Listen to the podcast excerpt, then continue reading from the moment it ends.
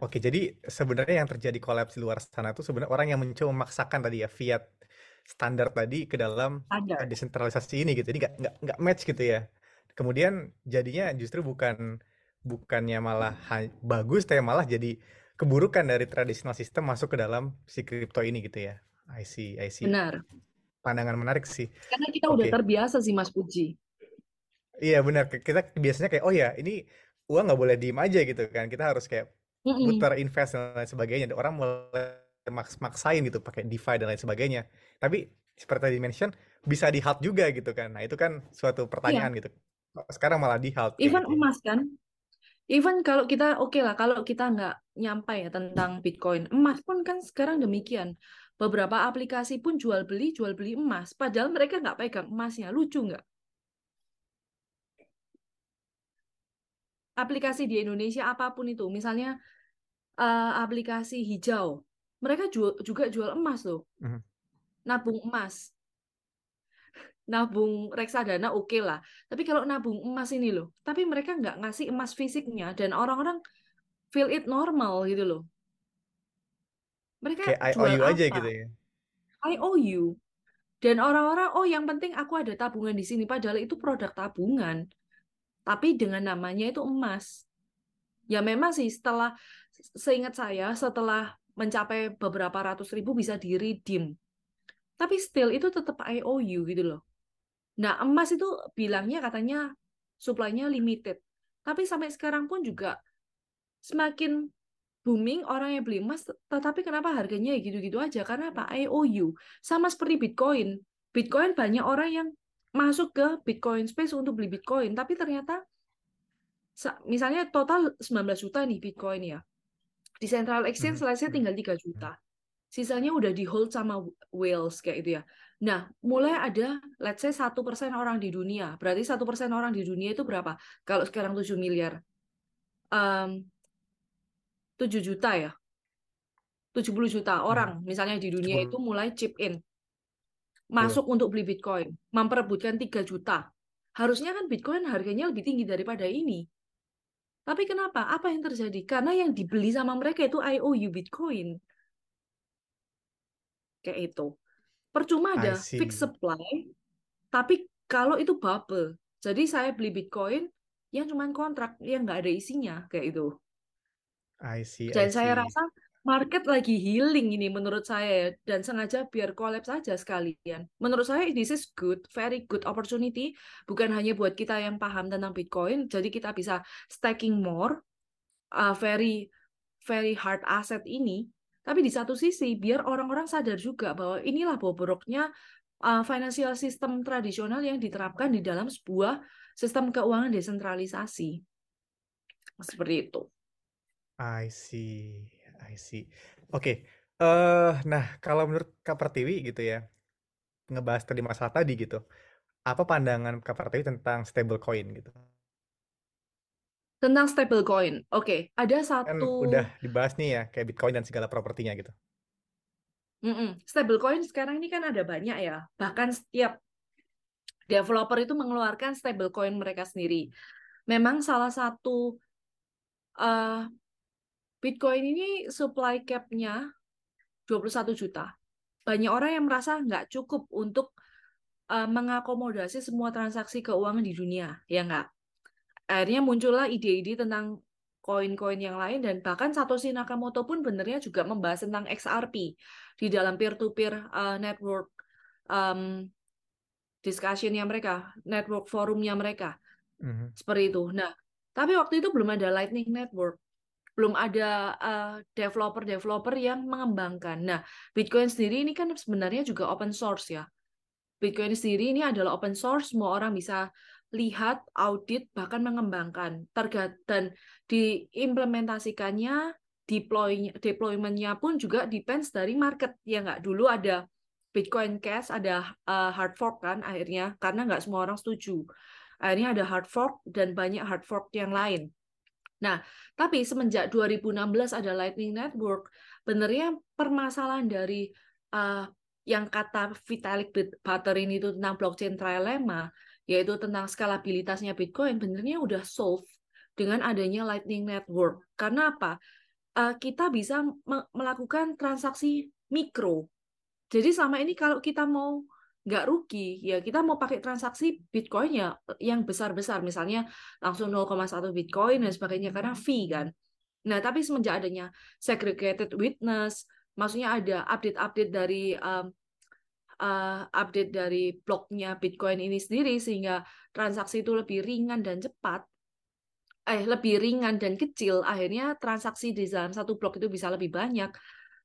Nggak hanya itu, karena ada Lightning Network. Benarnya Lightning Network sebagai layer kedua ini udah bisa mengakomodasi transaksi Bitcoin satu sama lain. Misalnya, even mau beli kopi gitu ya, dengan Bitcoin pun kita bisa. Dengan, let's say, 10 Satoshi atau 0,00 sekian Bitcoin.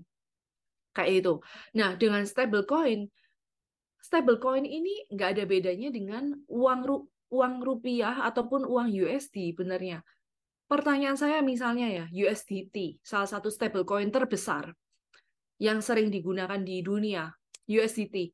Saya mau tanya Mas Puji, USDT ini ketika saya tukarkan real USD saya ke USDT atau real uang rupiah saya ke USDT, USDT punya cash berapa banyak? Apakah 1:1? Supposed to be 1:1 gitu. Tapi walaupun memang ada beberapa isu ya, itu udah fractional gitu, nggak lagi 1:1 gitu. True. Karena saya pun kalau Anda mau verify aja pernyataan saya cek di laporan keuangannya USDT, mereka itu cash-nya itu nggak sampai 10% dari total USDT yang beredar. Ngeri nggak? Bayangkan kalau semua orang withdraw USDT, mereka menjadi USD. Mereka don't have enough USD. Karena apa? USDT pun ini juga sebuah perusahaan. Ada developer yang menjadi perusahaan. Ibaratnya mereka keluarin koin. Koinnya misalnya kayak koin time zone gitu ya. Mereka tukarkan uang rupiah kita. Misalnya kita ke time zone nih, saya sederhanakan ya. Ketika kita mau ke time zone, kita mau mainan, itu kan kita harus tukarkan dengan token kan. Koin kan, agar kita bisa menggunakan token itu untuk bermain. Nah, tapi paling nggak itu 1:1, kita bisa cash out lagi uang kita. Nah, tapi USDT ini karena sifatnya dia merasa bahwa uang fiat itu bakal nilainya turun. Sebagai bisnis, apa yang mereka lakukan? Mereka menggunakan uang mereka untuk beli hard asset. Misalnya apa? Beli bond, surat hutang. Salah satunya beli apa lagi? Invest di Celsius. Kalian boleh cek laporan keuangannya dari USDT. Jadi, apakah ada gonjang-ganjing di luar sana itu benar? Benar. Sebenarnya USDT pun kalau semua orang cash out, nggak ada uang. Crazy juga ya. Tapi gimana coba ya? Coba cek di USDT laporan keuangannya. Oke, tapi the problem with stablecoin sama Bitcoin adalah gini, orang nggak terbiasa gitu. Misalnya belanja kopi nih, tiba-tiba misalnya hari ini 100 Satoshi, besok 120 Satoshi gitu. Itu kan susah banget ya accountingnya kalau misal every time itu value-nya berubah gitu kan, nih harga berubah gitu kan. Nah, jadi sebenarnya yang di-envision sama Satoshi Nakamoto atau sama teman-teman dari Bitcoin ini, future-nya kayak gimana sih gitu? Karena as orang awam ya susah banget ngebayangin kalau misalnya nggak pakai hal yang stable kayak stablecoin ataupun fiat kayak gitu. I know what your point. Misalnya gini, the pizza guy, you know Laszlo Hayek, ya nggak, di tahun 2010, menurutku dia termasuk core developer ya. Dia itu orang yang ya dia tuh test the water gitu ya dengan menggunakan 10.000 Bitcoin. Apakah memang Bitcoin have that trust as has real economic value, and it was. Jadi tahun 2010 dia tanya ke forum tersebut, gua mau beli pizza nih 10.000 ya, 10.000 Bitcoin untuk 2 pizza kalau nggak salah di tahun 2010. Nah, singkat cerita orang itu selalu melihatnya dengan mindset gila harganya, karena store of value ya.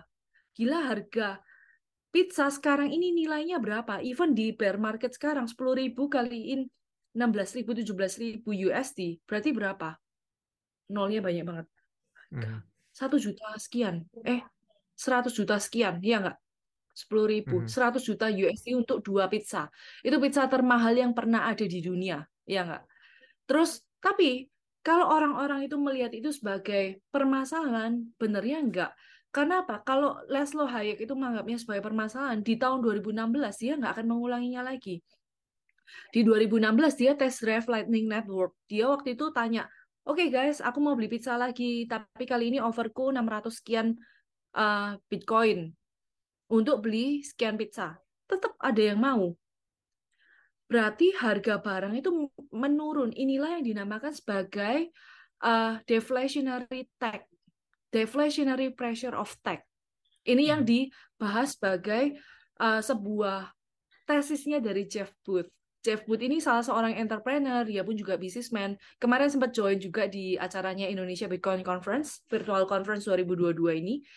Nah, inilah, kita kan selama ini menggunakan mazhab Keynesianism, ya nggak?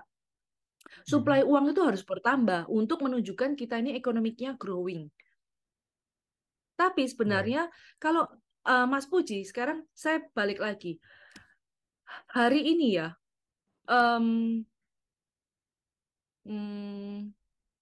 ambil contoh salah satu barang aja yang menurut Mas Puji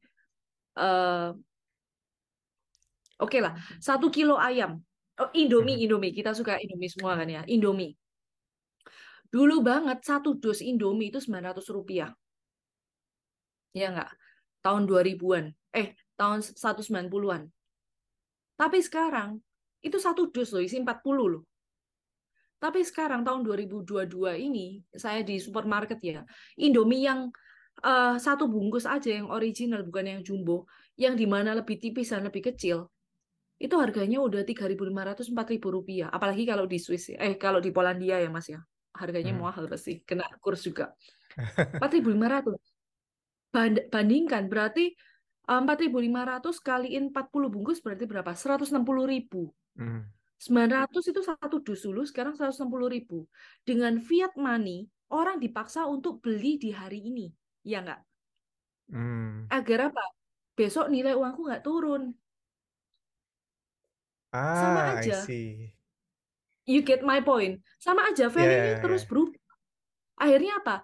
Secara sosial, to be honest, saya melihat uang itu adalah momok dari semua permasalahan sosial. Kenapa ada masalah-masalah sosial yang akhirnya orang-orang takut nikah, takut punya anak? Karena apa? Tambah lama biayanya tambah mahal. Bayangin sekolah yang sama dulu saya sekolah, yang dulunya waktu saya sekolah itu di SMP ya, di SMP SMA yang sama, itu sekarang udah 10 kali lipat. Dulu misalnya saya sekolah nih di sebuah SMA swasta di Surabaya, itu waktu itu masih 110.000 sebulan. Sekarang ini hampir 2 juta 1 bulan. Padahal minimum wage di tahun 2000, waktu itu saya SMA 2003 ya. 2003 minimum wage masih waktu itu 1 juta. Sekarang 4 juta. Berapa nggak nyapai. Jadi manusia, retailer, ataupun manusia yang orang biasa seperti saya, mungkin ya seperti kita, itu dipaksa untuk kerja lebih keras, seperti red race, dipaksa untuk berhutang. Di Amerika Anda lihat, dari kecil dipaksa untuk apa? Student loan. Setelah student loan apa? Mortgage. Katanya American Dream itu semua orang harus punya rumah. Tapi itu sebenarnya apa? Hoax. Itu sebenarnya apa? Sebenarnya sebuah a very great lie, kebohongan besar dari apa? Perbankan. Mereka push mereka untuk beli rumah. Walaupun mereka nggak punya daya belinya itu. Akhirnya mereka apa? Mereka come with a solution. Oke, I give you some money. Padahal itu uangnya orang lain. Dengan fiat standar yang sekarang, semua orang dipaksa untuk beli hari ini juga, agar apa? Besok uang kita nggak jadi air, nggak jadi uap nilainya. I see. Oleh karena itu orang-orang konsumtif banget kan orang Indonesia, mumpung murah, Senin harga naik, ya nggak? Tapi yang diuntungkan siapa? Nah, karena kita dikasih insentif untuk beli lebih cepat gitu kan. Benar. Ya, kalau di Bitcoin kita dibalik gitu kan.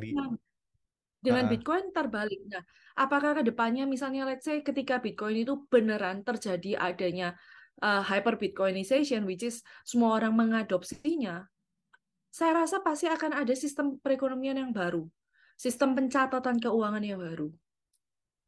Karena dulu pun semuanya bersifat peer-to-peer sebelum adanya perbankan. Perbankan kan adanya di tahun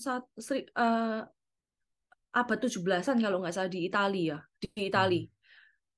Untuk apa? Quote and quote menjadi solusi bagi orang-orang yang kepingin berdagang satu sama lain. Nah, waktu itu belum ada internet, ya kan? Waktu itu belum ada internet, ya mereka takut ya daripada saya bawa uang dirampok di jalan, ya better saya titipkan di bank. Bank jadi penengah. Nah, tapi sekarang kita bisa menghapuskan sentralisasi perbankan itu karena sudah ada kriptografi sistem yang bisa kita gunakan memastikan bahwa uang kita ini legit, beneran Bitcoin yang kita punya, karena dengan adanya proof of work maka tidak ada double spending. Kita bisa melakukan transaksi keuangan dengan seamless seperti itu. Kalau saya ini tuh udah di depan mata, tapi saking memang perbankan ini adalah pemangku kekuatan terbesar di dunia ya. Menurut saya itu perbankan. Karena apa? Politician itu didukung sama siapa? Perbankan. Dan untuk mempertahankan perekonomian, pemerintah pun harus sekarang berarti lumayan juga ya, pertahanannya makin kuat ya. Iya. Bahkan 2 hari lalu ya. To be honest, kalau kita nggak cepat-cepat sebagai retailer untuk pegang uang, untuk pegang Bitcoin, baru aja kalau mereka bank itu anti Bitcoin kan sebenarnya, tapi mereka nggak bisa hancurin Bitcoin. Barusan ini Bank of International Settlement menyatakan bahwa oke, sekarang perbankan boleh pegang 2%. Dianjurkan pegang 2% Bitcoin. Bayangkan setiap perbankan yang dulunya itu punya reserve itu emas, sekarang itu mereka reserve-nya Bitcoin nantinya. Jadi sekarang ini yang terjadi lagi bear market ini sebenarnya adalah peraduan politik antara orang-orang yang saling terluka, yang saling rugi antara satu institusi dengan institusi yang lain, karena terakhir ini FTX kan. Singkat cerita, FTX ini juga gila banget. Gila banget karena apa? Ya ada sistem konspirasi politiknya juga mungkin ya. Atau itu pure untuk main aman, jadi dia donasi ke Demokrat dan Republik, tapi regardless tentang hal perpolitikan yang terjadi di dunia cryptocurrency ini yang lagi hancur lagi, ini tambah hancurnya ini adalah karena gagalnya FTX. FTX kan dia sebenarnya main bisnisnya itu apa sih? Trading arbitrase. Trading arbitrase itu apa sih, Mas Puji? Jadi central exchange di seluruh dunia kan banyak. Ada Binance, ada Bitfinex, terus ada apa lagi? Bybit, bla bla bla. Nah, bedanya dengan kustodian saham, di market A dan di market B, di market di central exchange A dan central exchange B, harga itu beda. Harga Bitcoin itu bisa beda loh. Sama seperti ini, saya beli ayam 1 kilo di pasar di Surabaya. Dengan Anda beli ayam 1 kilo di Polandia, beda harganya. Karena supply and demand-nya beda, ya enggak? Betul, nah, betul. Alameda Research ini, miliknya si SBF ini, benernya sifat tradingnya itu apa? Arbitrase. Arbitrase adalah beli Bitcoin dalam jumlah besar atau cryptocurrency yang lain dalam jumlah besar di, let's say, Binance, lalu dijual di cryptocurrency-nya Korea. Misalnya seperti itu. Yang harga jualnya itu lebih tinggi karena demand-nya lebih banyak. Nah, untuk perorangan sangat mustahil. Karena apa? Ketika kita mau lakukan arbitrase, misalnya let's say saya dari central exchange A ke central exchange B, untuk dalam jumlah yang besar, untuk jumlah yang sedikit nggak cuan. Karena apa? Ada withdraw fee, ya nggak? Ada transfer fee dan sebagainya. Tapi kalau dalam jumlah yang besar, maka akan sangat cuan seperti itu ya. Jadi, tapi kalau mau dalam jumlah yang besar sebagai retailer saja, ada batasan central exchange untuk withdraw. Ya nggak? Misalnya di Indodax, kalau nggak salah maksimal withdraw itu 1 Bitcoin per hari. Bayangin saya punya 10 Bitcoin pun saya cuma taruh di sana. Nggak bisa saya tarik langsung hari itu juga. Jadi si FTX ini dengan arbitrase trading akhirnya apa? Cari fundraising ya. Ayo siapa nih yang mau aku bantu untuk mau cuan lebih lagi. Akhirnya mereka buka juga FTX. FTX mereka jual koin FTT. FTT ini pre-sale ya. Jadi mereka udah pre-mining, beda dengan Bitcoin. Bitcoin harus menukarkan energi, tapi FTT ini mereka udah tinggal ketik ya. Kalau ada tahu di dunia pemrograman juga, saya sempat lihat even Ethereum pun juga menyiapkan template-nya untuk bikin koin di atas Ethereum, ya nggak? Saya baca di Ethereum-nya dan ada template-nya kalau kita mau bikin sendiri di Ethereum Network, itu tinggal bikin. Kita mau ketik mau berapa koin pret gitu ya, berapa koin puji gitu ya, misalnya gitu. Kita tinggal ketik, lalu kita pre-sale. Cost-nya apa? Beli buzzer, beli influencer, cost untuk masuk ke exchange dan sebagainya. Akhirnya apa? FTT dijual presale, dibuat limited. Akhirnya banyak orang yang beli dan uangnya ini ada backdoor-nya. Mereka bikin, akhirnya mereka withdraw, lalu mereka mainkan di Alameda Research. Seperti itu. Dan ketika ini terkuak, akhirnya trust dari publik itu juga turun. Seperti itu. Dan sekarang ini lagi ternyata orang-orang yang terdampak dari jatuhnya FTX dan FTT ini juga pemain-pemain besar. Misalnya apa? Di Digital Currency Group, lalu ada apa lagi? Gemini, lalu ada banyak investor yang lain termasuk influencer-investor, Kevin O'Leary-nya dari Shark Tank. Marah-marah kan dia. Akhirnya apa? Berusaha nyerang balik CCZ. Jadi ini di perpanggungan politik, mereka ini lagi panas. Tapi kalau kita bisa... think clearly dan kita berusaha untuk lihat dari helikopter view, kita bisa lihat data yang lain. Saya kemarin barusan posting di Coin Veritas tentang banyak media belian, intinya bahas tentang apapun, bahwa Bitcoin ini mati, Bitcoin ini dimonopoli oleh satu pihak, Bitcoin ini bla bla bla. Tapi kalau di dalam on-chain data, karena Bitcoin ini transparan ya, bisa dilacak, bukan anonim tapi pseudonym, sangat bisa dilacak. Jadi kita bisa lihat bahwa jumlah holder Bitcoin yang di dompetnya itu udah pegang satu Bitcoin itu semakin bertambah. Ada juga transaksi di Brasil ya, terutama remittance itu pakai Bitcoin itu juga semakin bertambah sampai hit 12 triliun kalau 17 triliun di tahun 2022 ini, triliun USD ya, secara total di dunia value transaksi in Bitcoin. Terus ada lagi exchange outflow itu juga semakin banyak, orang-orang lebih sentimennya itu withdraw uang mereka dari exchange. Kalau mereka inflow ke exchange, itu ada selling pressure. Berarti itu lebih bearish, kayak itu ya. Nah, 3 hal ini aja udah nyata bahwa something happening. Belum lagi developer di luar sana yang Lightning Labs. Mereka develop banyak hal. Banyak gaming platform, misalnya CBD, Tether, dan sebagainya. Mereka integrating Bitcoin payment dengan jaringan Lightning di dalam gaming. Seperti itu. Banyak hal yang terjadi secara fundamental yang nggak kelihatan. Tapi orang cuma fokusnya apa? Harga dan perpolitikan. Dan harga dan CPI dan sebagainya. Tapi kalau kita bisa tarik itu dan kita lihat dengan objektif bahwa wow, oke, biarkan mereka ribut-ribut sendiri, kita bisa beli Bitcoin dengan harga yang sangat murah. Bahkan harga hari ini di bawah realized price. Realized price itu apa? Realized price adalah harga cost-nya miner, Mas. Jadi dia beli ASIC, dia punya electricity, dia bayar cost untuk operatornya dan sebagainya, itu realized price in average, seperti itu. Dan hari ini even di 16.000, 17.000 kita itu masih di bawah realized price karena realized price itu 20.000 USD per Bitcoin cost-nya.